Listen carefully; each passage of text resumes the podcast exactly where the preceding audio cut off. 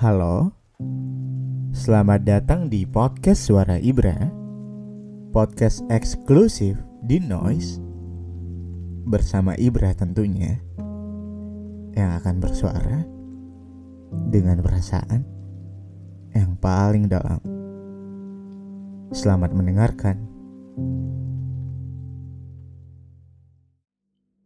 10 Oktober kemarin adalah Hari Kesehatan Mental. Tapi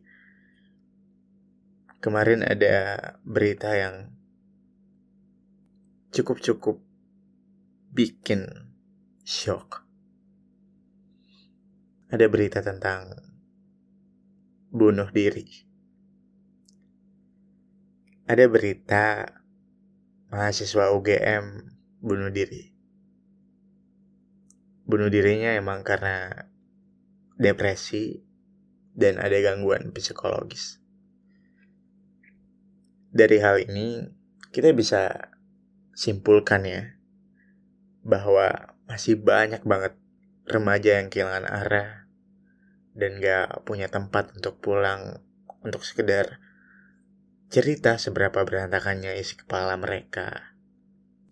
Tekanan yang terus datang tanpa menemui cara untuk menyelesaikan. Ibu selalu mengira anaknya yang beranjak dewasa ini gak punya masalah.